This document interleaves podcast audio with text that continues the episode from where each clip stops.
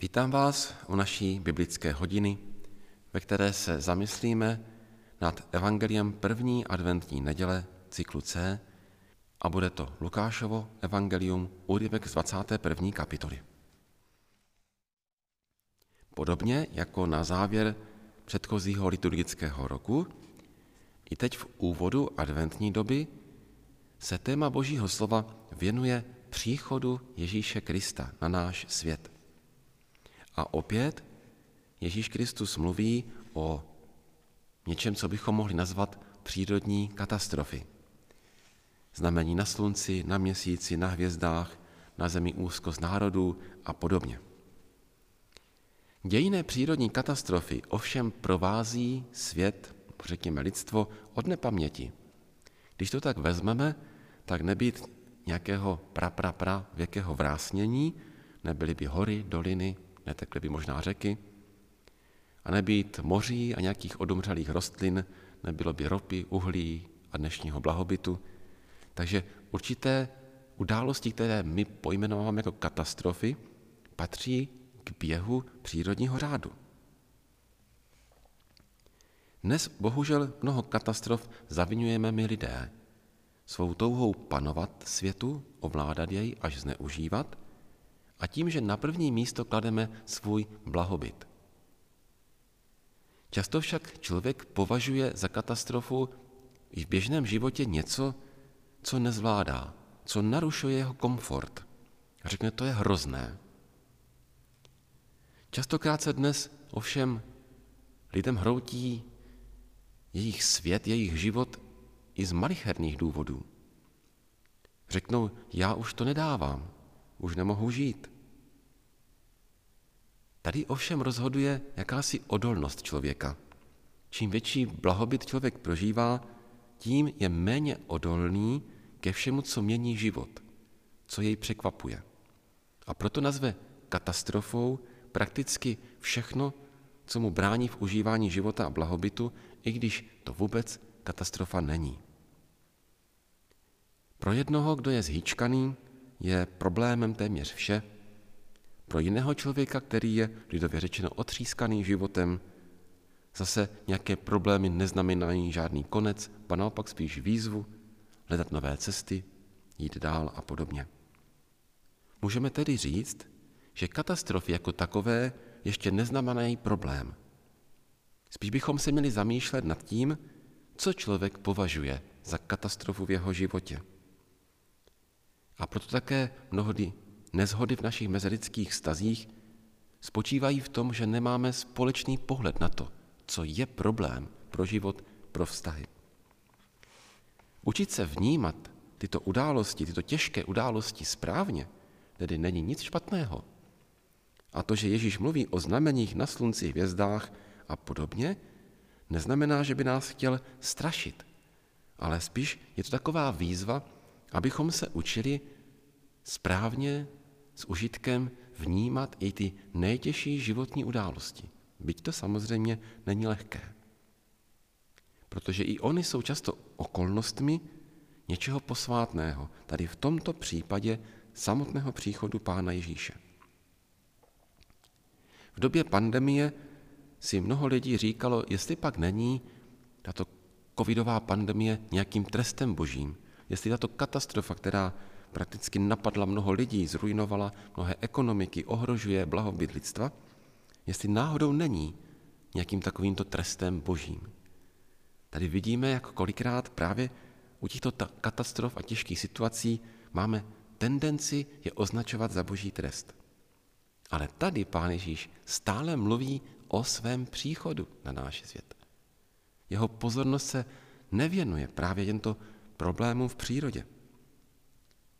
Hvězdy slunce jsou symbolem spolehlivosti. Moře je ovšem zase symbolem jakéhosi spíš zla. Mluví se o mořských stvůrách ve starém zákoně.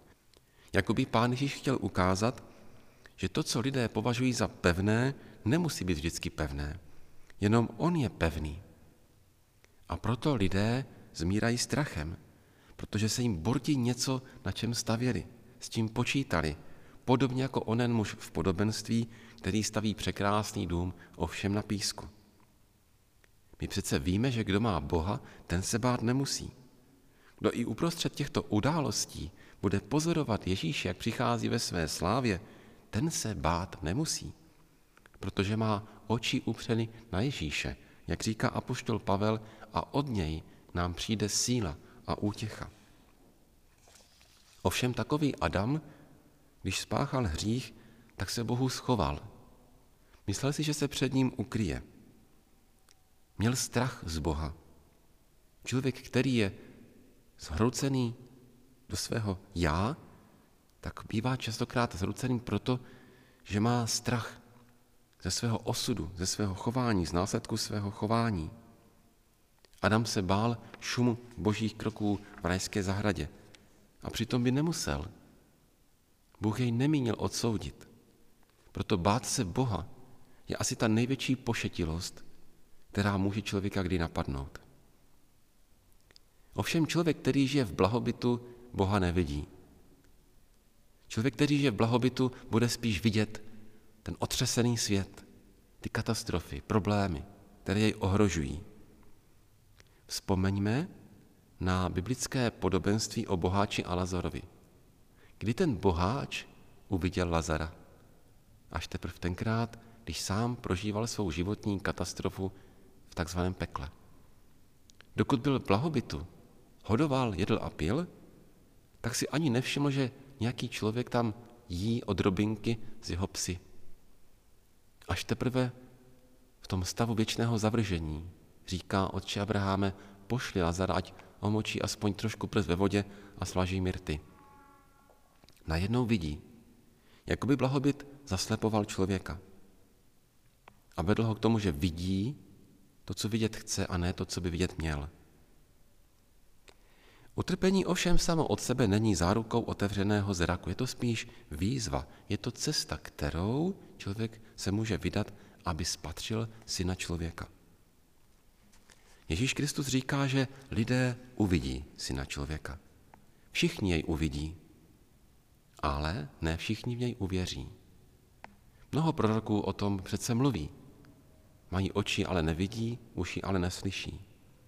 Vidět přicházet syna člověka tedy ještě neznamená, že lidé jej přijmou jako svého spasitele. Vzpomeňme u Matoušové evangeliu, když již odchází z tohoto světa po svém skříšení, že se uvádí, že někteří učedníci Ježíše viděli, klaněli se mu, ale pochybovali. Na to Ježíš říká, je mi dána všechna moc. Jděte, získávejte mi učedníky, učte je, křtěte je. Pán Ježíš tedy i těmto apoštolům, kteří měli vnitřní nejistotu, dává takto znešené poslání aby pomáhali lidem vidět Ježíše Krista. Ježíš Kristus přichází v oblaku. Víme, že když vstupoval k svému otci, oblak vzal Ježíše a poštolům z očí. Teďka v tom též oblaku přichází ve své slávě. A Ježíš vyzývá všechny slovy vzpřímte se, protože strachem se člověk spíš choulí do sebe, schovává se, ukrývá hlavu mezi ramena. Naopak zvednout hlavu znamená podívat se do očí.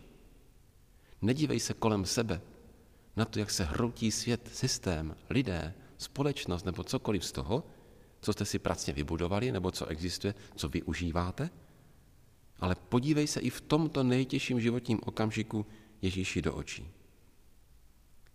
Podívat se ale Bohu do očí, z toho má mnoho lidí strach proto mu uhýbají.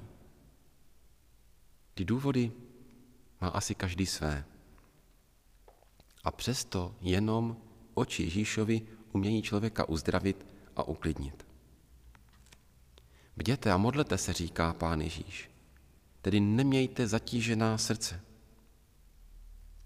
Bděte znamená nepropadněte spánku. Když usnuli tam ty družičky v podobenství, promarnili příchod ženichův, a už je čekal jenom zavřené dveře.